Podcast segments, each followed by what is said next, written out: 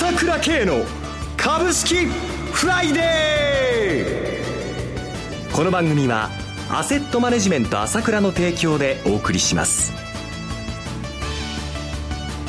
皆さんおはようございます。浜田節子です。朝倉慶の株式フライデー。今日も株式投資をする上で重要となる注目ポイントを取り上げてまいります。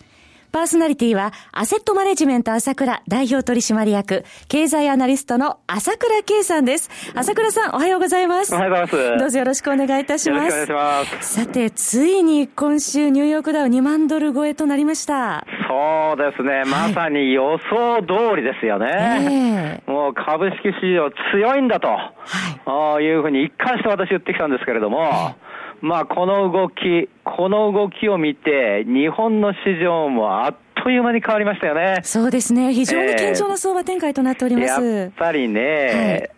はい、みんな弱気すぎるんですよ。弱気弱気弱気でしょ？はい。で、新聞見たって、まあ2万円のせ、あ、2万ドルのせ。しかしまあ、まあ、注意が必要とかね、えー、いつ反落するかっていうのにもう溢れてるじゃないですか。ちょっと警戒感も見えますね。そうですね。はいただ、トランプさんがまさに保護主義のね、えー、まあ、その最たるものである、そのメキシコとの国境に壁を作ると言った瞬間にこれ2万ドルに乗せたということも大きいんですよ、これ。やはりこの有言実行というものも評価されてるんでしょうか？それも評価されてると思います。えー、言ったことはやるんだなということは評価されてると思います。はい。はい、やっぱり保護主義なのか、それともいい悪いがどっちなのかと揺れ動いてるわけだけども、えー、結局株は強いんですよ。アメリカの経済は良くなる方に持っていき、しかも日本もそれと一緒に入ってるわけだ。はい、これが大きいわけです。だから徐々に徐々にこの日本のまあ投資家の気分も変わっていくんだけれども、まあ、はっきり言っても日経平均の2万円乗せというのも時間の問題になってきてると思いますね。一貫して言ってるんですが強気で対応すべきですね。はい。CM の後、朝倉さんに詳しく伺ってまいりたいと思います。株式投資に答えがある。株高だからといって必ず設けられる保証はない。だからこそプロの情報が欲しい。そんな時に朝倉慶。経済予測のプロ朝倉慶の情報はアセットマネジメント朝倉のウェブサイトで日々無料でリアルタイム配信中。迷ったら朝倉慶。キーワード朝倉慶で検索を。アセットマネジメント朝倉は、証券取引、金銭有価証券の予託貸付行為は行っておりません。また、情報提供する金融商品のお取引では、相場変動などにより損失を生じる恐れがあります。取引説明書、契約締結前交付書面などを十分にお読みいただき、ご理解の上、お取引ください。金融商品仲介業者登録、関東財務局長、金中第605号。さて、そういえば朝倉さん、長谷川さんが以前セミナーで取り上げた銘柄、かなり急騰したそうですね。そうなんですよ。もう、あたり当たりまくっちゃってるんですけども、ね、まあ、この相場ということもあるかもしれませんけれども、はい、まあ、先週も、まあ、セミナーしたわけですけどもね、えー、まあ、長谷川が取り上げた銘柄、パパーンと急騰しまして、はい、まあ、VTEC はいつも言ってるんですけれども、V テクノロジー。まあ、これもすごいですからね。それから、あの、キャピタルアセットプランニングっていうのがね、やはりちょうどセミナーで出したんが、これもストップ高ということですね。ますます当たり屋になってるっていうのが今なんですよね。長谷川さん、ノリに乗ってらっしゃるというところで、そんな銘柄マスターの長谷川さんの銘柄を知ることのできる無料セミナーが来月2月15日に行われるそうですね。そうなんですよ。これはうちも定期的にやろうかなと思ってるわけですけれども、はい、まさにトランプ相場第2幕ということが始まっているわけですから、はい、まあここで何を狙ったらいいのかということをですね、まだはっきりとですね、えー、皆さんの前で言えるんじゃないかなと期待できると思います。それから、あの、まあ、今、あロボットアドバイザーっていう流れがあるじゃないですか。はい、えー、まあそういった流れもまあ当社も取り入れようと思いまして、えー、その話ですね。それとまあロボットアドバイザーの会社と提携することにしましたので、そうなんです、ね、その話も面白いんで、その話もお伝えしたいと思うんですよね。はい。はい、ぜひ会場にお越しください。お申し込みはアセットマネジメント朝倉のホームページの右下、開催予定のセミナーの2月15日水曜日午後5時30分から午後7時、無料個別株セミナー、ロボアドバイザーセミナーをクリックしていただききまして、必要事項を記入の上、お申し込みなさってください。セミナーのお知らせでした。さて、朝倉さん、そのトランプラリー第2幕のスタート、朝倉さんはどうご覧になってらっしゃいますか？そうですね。まず、まあ今日の日経にも書いてありますけれどもね、えー、ドルベースで17年ぶりの高値になったと。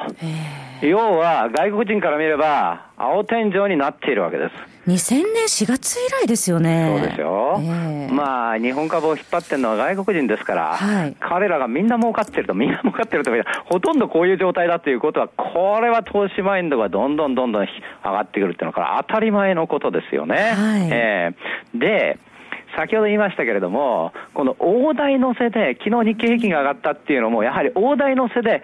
まあ、日本の統一が本当に悲しいから弱気なんだけれども、だけども、それでも、あ2万ドルに乗せたのかと。いや、これはちょっと違うのかもしれないなというような会話、パパパパって入ってきて、こうなってるわけですよ。はい、私、一貫して言ってますように、日銀は買って、自社株がどんどんどんどん買う。で、自社株買いっていうのも、今、政府が言ってるのは、いわゆる ROE を上げなさいよと、資本効率を上げなさいよと、資本効率を上げるためには3月末までに買っとかなきゃだめなのよ、その数字が出るから。だから1、3月っていうのは自社株買いがものすごく出るところなんですよ。そういう意味でも、もう買いが継続的に入ってるわけだから、吸い上げられちゃって株がない。そこで上下上下触れてるんだけども、上がるときパンパーンってこういうふうに速いわけですよ。玉がなくなってるからね。えー、しかも、この2万円、2万ドルになったわけだけども、はい、このあの 1000, 1000ドル刻みで、えー、言うと、1万9000ドルから2万ドルまで、これが過去2番目のスピードでバーっと上に上がったわけですよ。わずか2か月ですよね。そうですよね。だからニューヨークダウ上げに弾みがついてるんだけれども、えー、実はそれよりも早く上がった時があるんですよ。はあ、それは、えー、1999年なんですけれども、えー、1万ドルから1万1000ドルに行ったタイミングなんですよ。その1000ドルが一番早かった。えー、今回42営業日で1万9000ドルから2万ドルなんだけども、えー、1万ドルから1万1000ドルをわずか24営業日でいっちゃってるわけ。はい、これはどういうことかというと、先ほども言いましたけども、大台に乗ったっていうのがやっぱり気分が違うんです、みんな。ああ、日経平均2万円乗せた時もそうかもしれませんけれども、えー、大台に乗ったっていうと、あ上がるんだなっていう気分になるんですよ、はい、でこれがニューヨークでも起こってるわけだけども、そういう傾向で、この上げに弾みがつくというのが今なわけですよ、はい、えー、下がる下がるっていうけど、その上がった後の話なんだから、今、勢いがついてるんだと、ここをですね、まあ、はっきりね、やっぱり認識しておく必要があるわけですよね、はい、えー、まさにそれで日本の相場も、ジャスダックだって、これがまた高くなってきたわけですよ。11年ぶりの高値になってきたわけじゃないですか。そうですね。えー、もう個人投資家も、この間売った金がもう12兆円以上この MRF に眠ってるわけですよ。はい、買いたい買いたいと思いながら、ついに痺れを切らしてきたというのは今の段階なんですよ。ずっと週間ベースで見ても、トランプラリーが始まってから9週間ずっと売り越し。やっと買い越し始めたのが、先々週からなんだけど、わずか、ね、4000億ずつ毎週売ってて、わずか67億とか、わずか100億とか、ほんと子供騙しみたいなものをちょっと買い始めただけなんですよ。でも、ちょっとずつこのマインドが変わってきて、買い始めてきたよと、いよいよしびれを切らしてきたんだよと、ここがポイントなんです。弱気心理の中での上昇、今後どう戦略を立てていったらいいか伺っていきます。ここで一旦 CM です。今、朝倉慶が熱い。その鋭い分析力で注目を集める経済予測のプロ、朝倉慶が代表を務めるアセットマネジメント朝倉では、日々の株式情報を無料でリアルタイム配信中。アベノミクスで上昇した株式相場、投資家はここからどう対処すべきか。迷ったら朝倉慶。キーワード朝倉慶で検索を。アセットマネジメント朝倉は、証券取引、金銭有価証券の予託貸付行為は行っておりません。また、情報提供する金融商品のお取引では、相場変動などにより損失を生じる恐れがあります。取引説明書、契約締結前交付書面などを十分にお読みいただき、ご理解の上お取引ください。金融商品仲介業者登録、関東財務局長、金中第605号。えー、さて、本日の商いから2月受け渡しとなりまして、実質的に2月相場入りとなります。今後の投資戦略について、朝倉さん、教えてください。そうですね。今のまま、ですから、この主力株がこれ出てきましたよね。三菱とかソフトバンクとか、まさにこの真ん中が出てきましたよね。はい、今まで大型は休んでましたけど、これが出てきましたよね。ここは真ん中でそのまま乗ってっていいと思うんですよね。こういったど真ん中の流れ、えー、大型ですよね。それからもう一つは今、ジャスダックとか2部とかどんどん出てきてるわけで、割安の株もあるわけだから、こちらも買ってっていいということと、やっぱり自分の順番が必ず来ますから、やっぱりじれた人もいるかもしれないけれども、自分のスタイルを守って投資していくというのは一つ大事なことだと思いますよね。はい。で、これでいろいろこう、なんていうのかな、不安感っていうのが、まあ、ずっとあって、それを煽るマスコミの報道があるんだけれども、はい、もちろんそういうことはあるんだけれども、まあ、為替のことに対して一つ言いますと、為替どう見たらよろしいでしょうか？前も話しましたけれども、はい、まあ、トランプさんもニューチェンさんもいろいろ言ってるけれども、えー、まあ、やっぱり短期的なあそのドル高は困るけれども、長期的なドル高っていうのはアメリカ政府の方針だから、その問題ないわけですよ。で、前も言いましたけど、プラザ合意みたいなことはないって。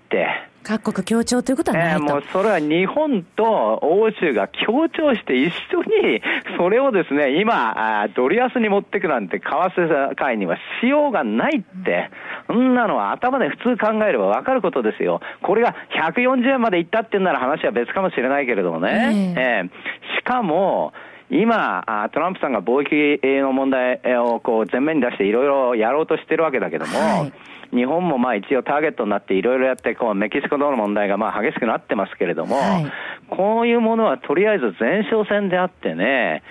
本丸はやっぱり中国なんですよ。鍵は中国だと。ええー、だって貿易赤字の50%中国でしょ、アメリカは。はい、ええー、プラザ合意をやったって、中国が参加しないでやったって何の意味もないんだから、中国は一緒に為替でやるなんてことやりませんよ。はい、ええー、だからそういったった昔の1900あ1980年代後半みたいなことはないって違った方式になってくるって、だから二国間あの協議なんだけれどもね、はい、それはこれから出てくる問題だけども、まあそういうことだから過度に今の段階でですね、心配することはないということですよね。そうすると朝倉さん、為替は基本はドル高円安の流れということで。もちろんそれはいろんな意見があるんですけれども、これは保護主義だって、全部ドル高じゃないですか、結局。保護主義で、今日も、あの、メキシコとの関税を20%ね、引き上げるって言ったら、そしたら、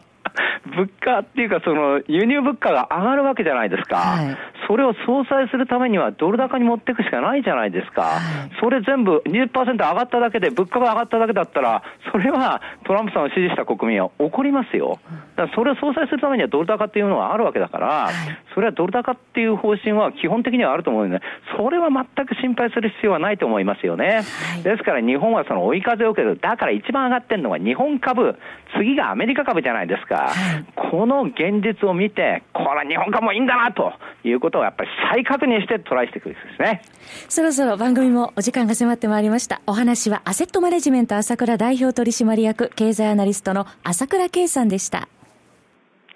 私、朝倉慶が代表を務めますアセットマネジメント朝倉では SBI 証券、楽天証券、証券ジャパンの口座開設業も行っています。私どものホームページから口座開設をしていただくと週2回無料で銘柄情報を提供するサービスがあります。ぜひご利用ください。それでは今日は週末金曜日、頑張っていきますよ。この番組はアセットマネジメント朝倉の提供でお送りしました。最終的な投資判断は皆様ご自身でなさってください。